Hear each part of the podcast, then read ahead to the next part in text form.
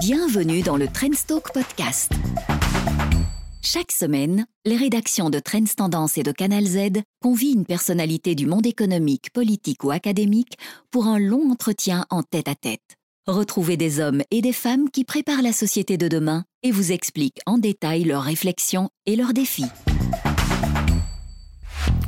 Bonjour et bienvenue euh, à Trendstalk, donc cette émission hebdomadaire qui, comme vous le savez, est organisée euh, bah, chaque semaine, comme son nom l'indique, effectivement en partenariat avec le magazine Trends Tendance, le magazine économique Trends Tendance, que j'ai l'honneur de, de, diriger.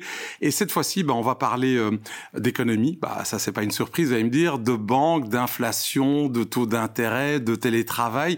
Et pour parler de tout ça, bah, on a un banquier dans la, dans la salle, si je puis dire, dans le studio en l'occurrence. C'est Clemens Kolzen, le, le CEO, le patron de CBC Banque et Assurance. Bonjour Clemens. Bonjour Hamid. Bienvenue dans ce studio.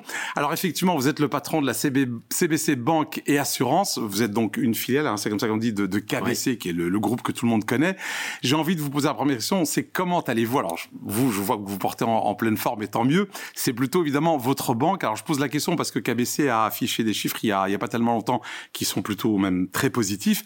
Et c'est vrai que le commun des mortels pourrait se dire, tiens, mais c'est assez étonnant, 2020 était quand même une année assez difficile. On a parlé à un moment donné de faillite, de mur de faillite, de de chômage, bon, qui ne, qui ne s'est peut-être pas produit. Mais on sait que même les entreprises qui se sont bien comportées n'ont pas tourné à du 100%. Comment peut-on afficher des chiffres plutôt très positifs avec une économie qui a quand même été mise sous cloche? Alors tout d'abord, les chiffres euh, présentés récemment, c'était les chiffres du premier trimestre qui étaient euh, effectivement très bons.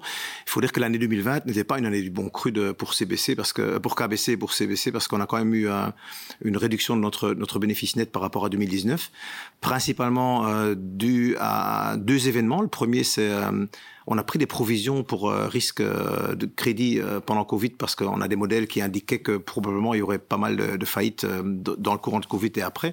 Et deuxièmement, la faiblesse persistante des taux d'intérêt et en plus des taux d'intérêt qui étaient plus bas que prévu dans, dans, dans les budgets qu'on avait fait. Donc, donc l'année 2020, c'est quand même soldé par un revenu net inférieur à ce qu'on espérait chez KBC et aussi chez CBC. Enfin, globalement, vous restez positif. Hein, tout va bien. C'est important. Vous êtes le poumon de l'économie. Hein. Ben, tant qu'on fait, tant qu'on fait du bénéfice en étant bonne santé, euh, mais il est clair que si on veut croître avec nos clients et faire plus de crédit, on est obligé de, faire, de créer des fonds propres. Donc on est obligé de faire du bénéfice pour créer des fonds propres parce qu'il y, y, a des règles euh, de, de, la, de la Banque Centrale Européenne. Des buffers, des amortisseurs. Des buffers, des tier 1, des tier 2, des, des, des BAL 4. Donc il y a, il y a beaucoup, beaucoup de réglementations par rapport à ça. Donc c'est important qu'une banque puisse gagner de l'argent euh, parce que si une banque ne gagne pas d'argent, qu'elle ne crée pas de fonds propres, elle ne peut pas croître avec ses clients et octroyer du crédit.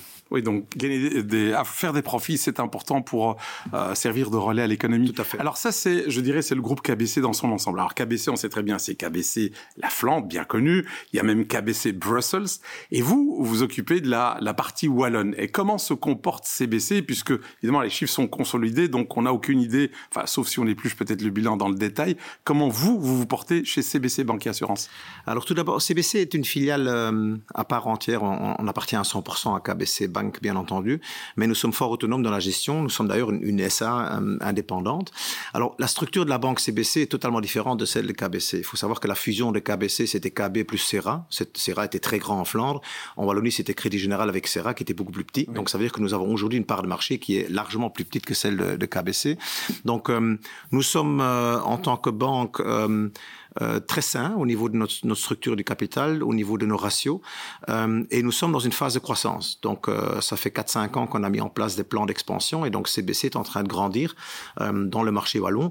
Et ce qui est assez impressionnant, c'est que l'année passée, 2020, était l'année où on a eu le plus d'activités depuis, depuis toujours. Donc on a fait plus de crédits. On a fait une année record. Une année record, pas au niveau des résultats parce que je l'ai expliqué tout à l'heure, mais au niveau des crédits octroyés, au niveau des, des, produits financiers vendus, de l'assurance, de l'acquisition. On a fait une année record en acquisition de nouveaux clients.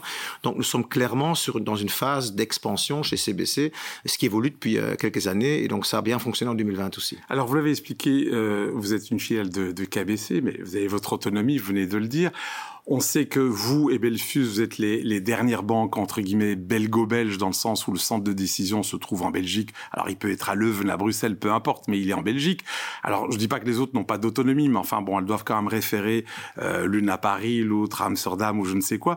Alors, vous, vous êtes dans une situation particulière, dans le sens où, effectivement, vous faites partie d'un groupe belgo-belge avec le centre de décision, mais en même temps, vous êtes une filiale. Est-ce que vous avez une autonomie de décision pour les crédits jusqu'à un certain point? Vous avez une forme de liberté tout de même? Tout à fait Donc on décide euh, grosso modo 97% des crédits euh, chez nous, chez CBC. Et ce n'est qu'au moment où le crédit devient vraiment très gros qu'on le soumet aussi aux, instances de KBC, euh, logiquement. nous sommes aussi autonomes au niveau de la fixation de nos objectifs commerciaux.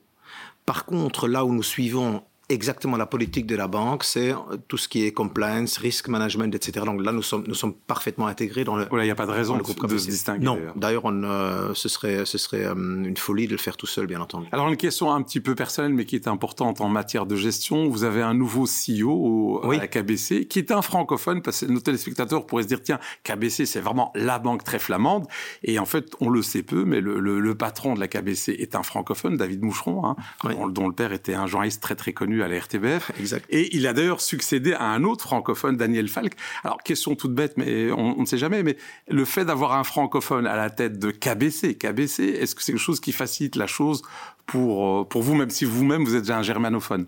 Bah, donc tout d'abord, on parle ici de KBC Bank et pas du groupe. Oui, donc le, oui ça reste toujours il faut savoir qu'au niveau, euh, par exemple, staffing, euh, KBC Belgique représente euh, probablement un quart de KBC Group. Donc KBC Group est un, est un groupe euh, fort international.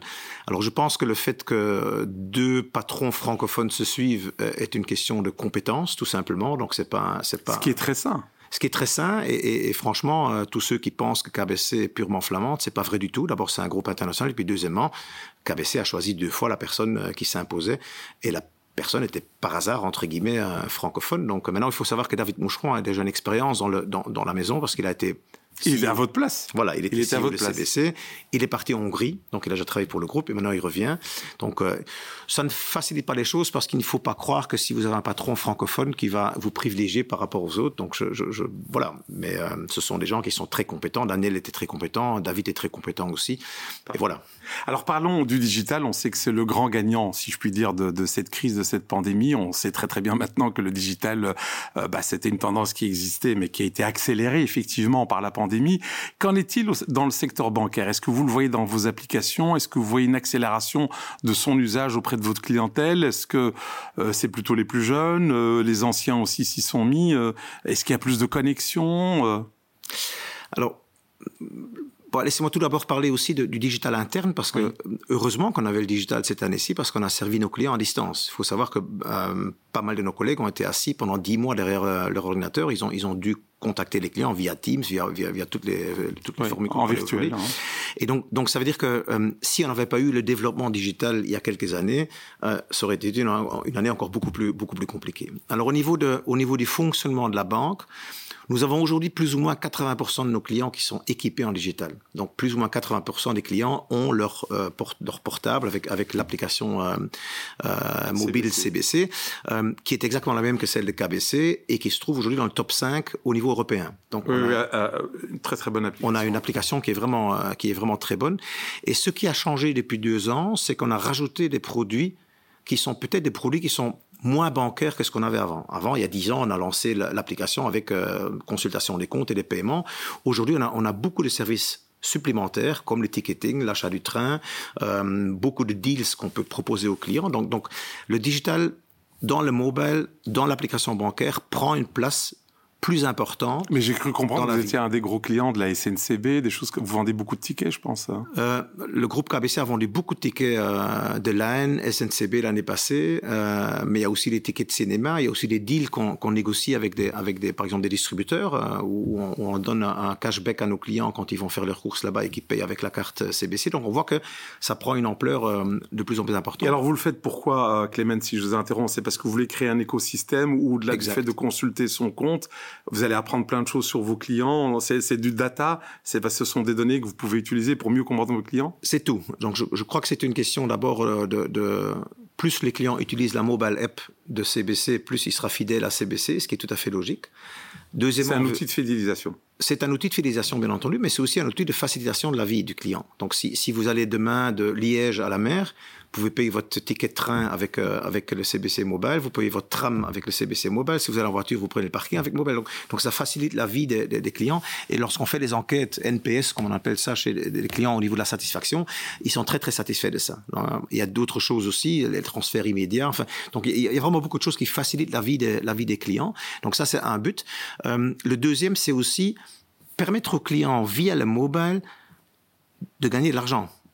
Ça, a l'air euh, un peu ridicule, mais si vous avez un, deal avec un, grand distributeur dont je ne citerai pas le nom, le client qui utilise l'app mobile de CBC peut avoir un cashback de 3% sur ses achats.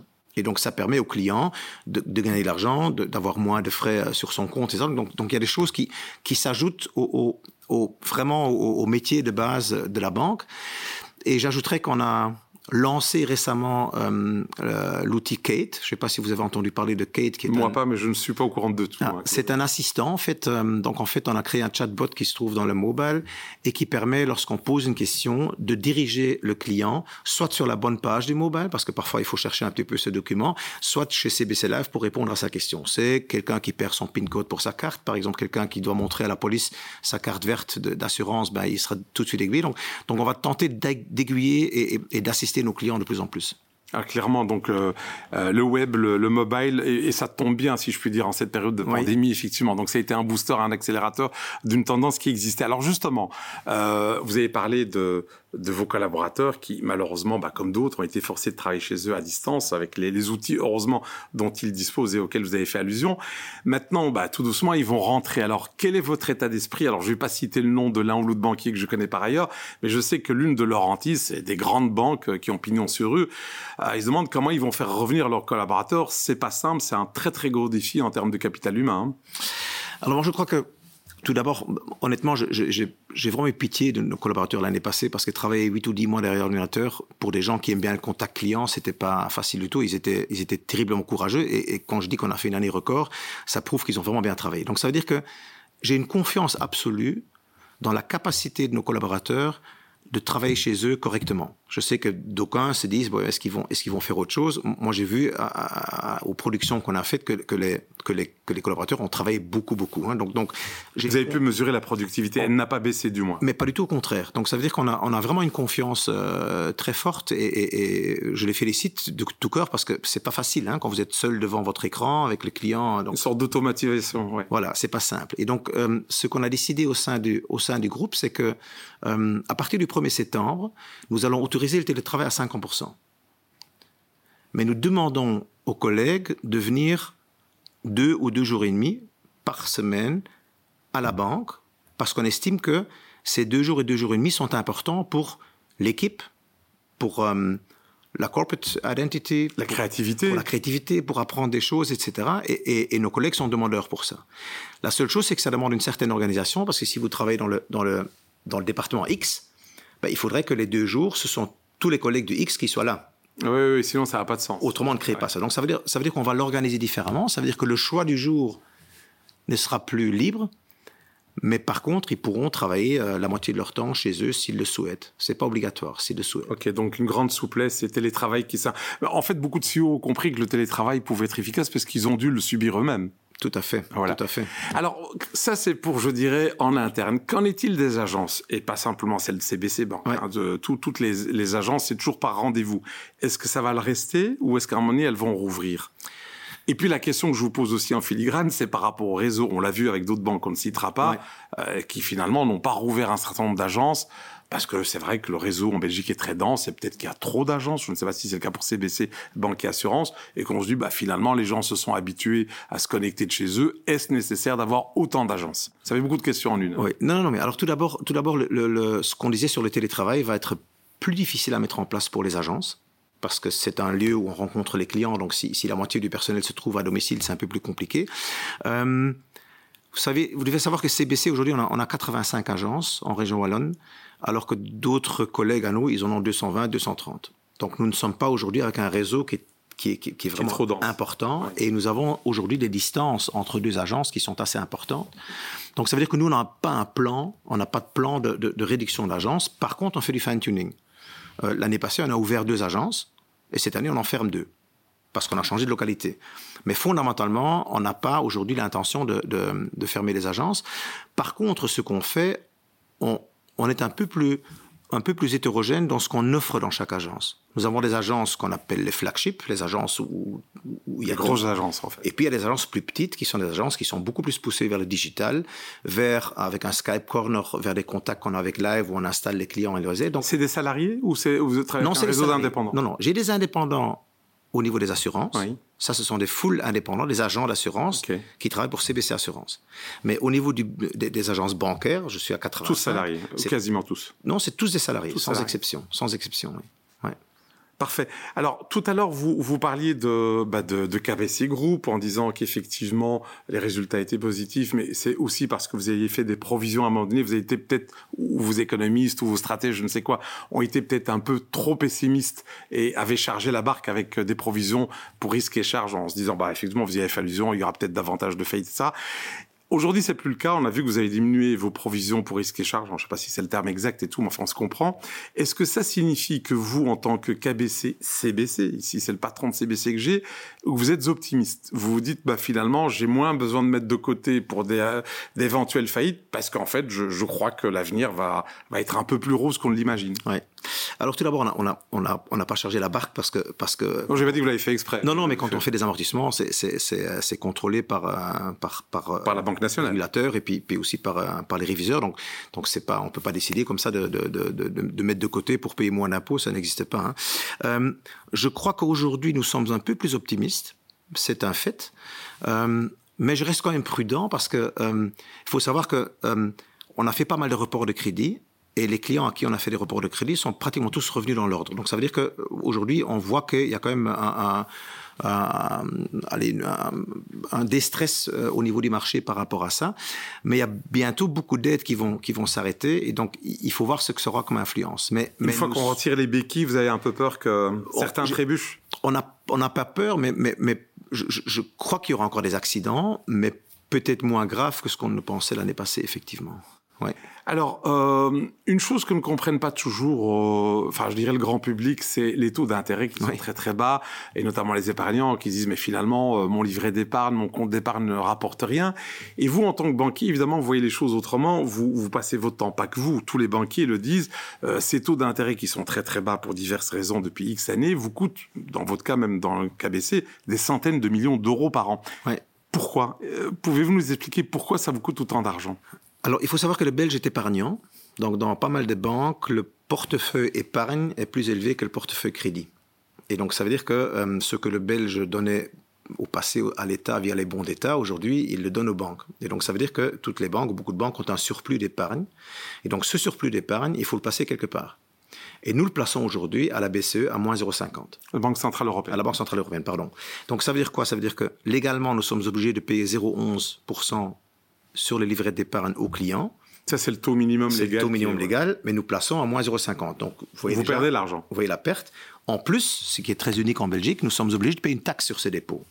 Ce qui est unique en Belgique, on paie en plus une taxe sur les dépôts qui a été euh, Qui se rajoute au 0,50. qui se rajoute aux 0,50, mais ce qui est payé à l'État belge, Ouais. hein, et qui correspond plus ou moins à 0,22, 0,23 0,23 points de base. Donc ça veut dire que si vous m'amenez de l'argent frais aujourd'hui, je perds vraiment de l'argent sur le- sur le- sur l'épargne. Alors, est-ce que c'est ça qui explique que d'autres banques, en dehors de la vôtre, et plusieurs, y compris à l'étranger, mais aussi en Belgique, aujourd'hui, on arrive à taxer, alors c'est déjà le cas des sociétés, mais aussi des particuliers qui ont un certain montant, généralement au-dessus de 500 000 euros Ouais. sur leur compte, parce qu'on leur dit surtout, on veut pas de votre argent, s'il Ouais. vous plaît. Ça a l'air paradoxal. On taxe des gens qui ont de l'argent à vous proposer, à, à vous déposer. Mais c'est c'est- à terme c'est paradoxal parce que la banque a aussi besoin de liquidité pour faire du crédit. Mais aujourd'hui, vous n'en avez pas besoin. Euh. Aujourd'hui, on n'en a pas besoin euh, que des concurrents taxent euh, l'épargne. Nous, on le fait aussi pour les entreprises, hein, parce que si vous avez beaucoup d'argent en vos comptes et que vous le placez à moins 0,50, à un moment, vous avez un problème de rentabilité, ce qui, ce qui est clair. hein. Si vous allez acheter un, un paquet de frites et que les, les- les pommes de terre sont plus chères que, que, que- que le paquet que vous vendez, ça pose un problème. Euh, nous, chez KBC CBC, on ne taxe pas l'épargne privée qui se trouve dans, dans les, dans les carnets. Quel que soit le montant. Non, J'ai un million d'euros chez vous, euh, Les- vous- ne me taxez pas. les carnets, les carnets sont, euh, sont réglementés. Par contre, on peut limiter le montant qu'on peut avoir sur un, sur un carnet en disant euh, vous pouvez avoir un carnet de dépôt jusqu'à X et puis le, le surplus, on le met sur un compte à vue. Et ça, on peut tarifier. Donc ça veut dire qu'on est, on est capable de tarifer les personnes physiques quand le montant dépasse un certain volume. Alors, euh, votre business model est particulier, celui de toutes les banques et tout. Ce qu'on constate aujourd'hui, c'est que les banques euh, qui au- auparavant donnaient ou octroyaient un certain nombre de services, je dirais gratuitement, ne le font quasiment plus aujourd'hui. Et des services qui étaient gratuits hier sont devenus payants. Euh, C'est quoi? C'est la fin de la gratuité dans le secteur bancaire? Je, n'en sais rien. Il faut, bien vous rendre compte que le, bénéfice qu'on faisait sur les dépôts, par le passé, subventionnait en pratique le servicing qu'on offrait. Mmh. Aujourd'hui, on perd de l'argent sur le dépôt, donc c'est vrai qu'on regarde le, servicing avec un autre œil. Euh, nous avons toujours chez CBC un, un compte gratuit. Euh, on a une agence qu'on appelle Pure Online, où les clients peuvent devenir clients de manière digitale, et le compte est gratuit. Mais c'est un compte digital. Donc ça veut dire que vous ouvrez ce compte sans rentrer dans une agence. Vous faites ça de manière digitale et l'agence se trouve euh, dans, dans une cloud chez moi euh, à Namur.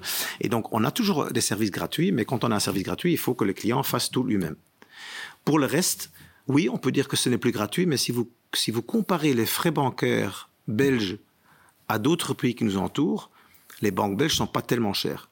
Et en fait, on peut avoir aujourd'hui un compte très facilement pour 50 euros par an, avec, avec tous les accès aux caisses, avec tous les accès aux ATM, donc avec tous les accès aux mobiles, parce que ça coûte aussi de l'argent de les développer. Donc, ce n'est pas non plus des prix euh, exorbitants. On a l'impression que les banques, mais c'est peut-être une impression fausse, euh, s'intéressent un peu moins qu'auparavant au retail parce que ça coûte de l'argent. On en a parlé. Euh, euh, voilà, les applis, les investissements informatiques, tout ça coûte beaucoup beaucoup d'argent. Et on a l'impression qu'elles chassent tous dans la même direction, c'est-à-dire vers le, le private banking. On cherche tous euh, des clients qui ont un peu d'argent, fortune, etc. Est-ce que c'est aussi votre cas? Est-ce que vous pensez que le retail c'est plus l'avenir de la banque? Non, pas du tout. Ce, serait pas malin d'ailleurs si tout le monde commence à chasser la même proie qui n'augmente pas fort. C'est un peu le cas. Hein. C'est pas intelligent. Non, non, le retail nous intéresse beaucoup. D'ailleurs, nous chez CBC, on a fait un switch vers le retail encore plus fort depuis trois ans en créant cette agence euh, Pure Online. Mais on fait le retail différemment. Donc on fait le retail de manière beaucoup plus digitale. Et ce à quoi il faut, il faut s'attendre dans les, dans les années qui viennent, c'est que les services simples hein, et les ventes simples se feront de plus en plus de manière digitale. Par contre, là où il faut un contact humain, où il faut de la sensibilité, de l'empathie, etc., ça, ça va toujours rester un contact totalement humain. Et c'est le cas au niveau des crédits, c'est le cas au niveau du private banking. Et ça, toutes les banques le font. Et nous, on a, on a continué à faire ça aussi. Mais nous essayons de faire le retail de manière plus rapide, de manière plus conviviale pour les clients. Euh, la visite en agence n'est pas non plus euh, pour faire un petit service, c'est pas non plus quelque chose que les gens veulent absolument faire. Donc, donc mais le retail nous intéresse énormément. C'est un, un des grands piliers de notre banque, certainement. Alors, on a parlé tout à l'heure, Clemens Skolzen, de, des taux d'intérêt qui sont quasiment au plancher et qui vous coûtent à vous, mais pas qu'à vous, à tout le secteur bancaire, des fois plusieurs centaines de millions d'euros. Euh, alors, vous devez être content là euh, qu'on parle du retour de l'inflation, puisque si l'inflation fait son retour, bah généralement les taux d'intérêt suivent. Donc ça, ça, et c'est peut-être ce qui expliquerait d'ailleurs que les banques, le secteur bancaire se porte mieux en bourse pour le moment. J'ai vu qu'on a effacé quasiment toutes les pertes du secteur bancaire en bourse. Ça veut dire quoi l'inflation? Pour vous c'est positif, c'est-à-dire taux d'intérêt plus bas, donc une marge un peu plus, plus un peu un peu de gras? Alors, alors tout d'abord, tout d'abord le un peu d'inflation avec une croissance économique fera aussi du bien à l'État, hein, parce, que, parce que le, fameux ratio endettement par rapport au PIB, ben, s'il y a une inflation et un peu de croissance, ça veut dire que ce, ce, ratio va baisser un petit peu. Donc, euh, d'ailleurs, la Banque centrale euh, s'est fixé un objectif de 2% d'inflation, de, ce qui n'est jamais parvenu à faire depuis, depuis une dizaine d'années. On voit ça avec un œil... Euh, moi, je vois ça de manière mitigée. La, la première chose, vous savez que quand l'inflation augmente trop vite et trop fort, la bourse pâtit. Et donc, ce n'est pas une bonne chose. Euh, deuxièmement, euh, nous plaçons l'argent à des échéances différentes.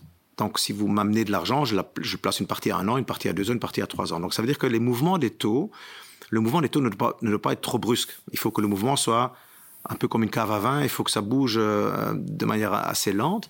Et puis, ce qui est plus important pour nous, c'est la différence entre le taux long et le taux court. On en a vu une certaine tension sur le taux long depuis quelques semaines, mais les taux courts restent toujours aussi bas. Donc on, est toujours à des moins 0,50 et donc ça c'est le taux qui fait à un moment la différence quand on a replacé l'argent. Donc donc ce n'est pas aussi simple que ça, euh, mais je pense qu'une économie qui doit vivre pendant 20 ou 30 ans avec des taux négatifs, ce n'est pas une économie saine parce que ça veut dire que ce taux est gardé de manière artificiellement bas par la banque centrale et donc il est clair qu'à un moment cette politique euh, de complaisance financière devrait à un moment euh, s'équilibrer à nouveau. Alors parlons de vos épargnants mais qui investissent au-delà du fait de laisser leur argent sur un compte réglementé ou non réglementé, mais qui donc investissent en bourse.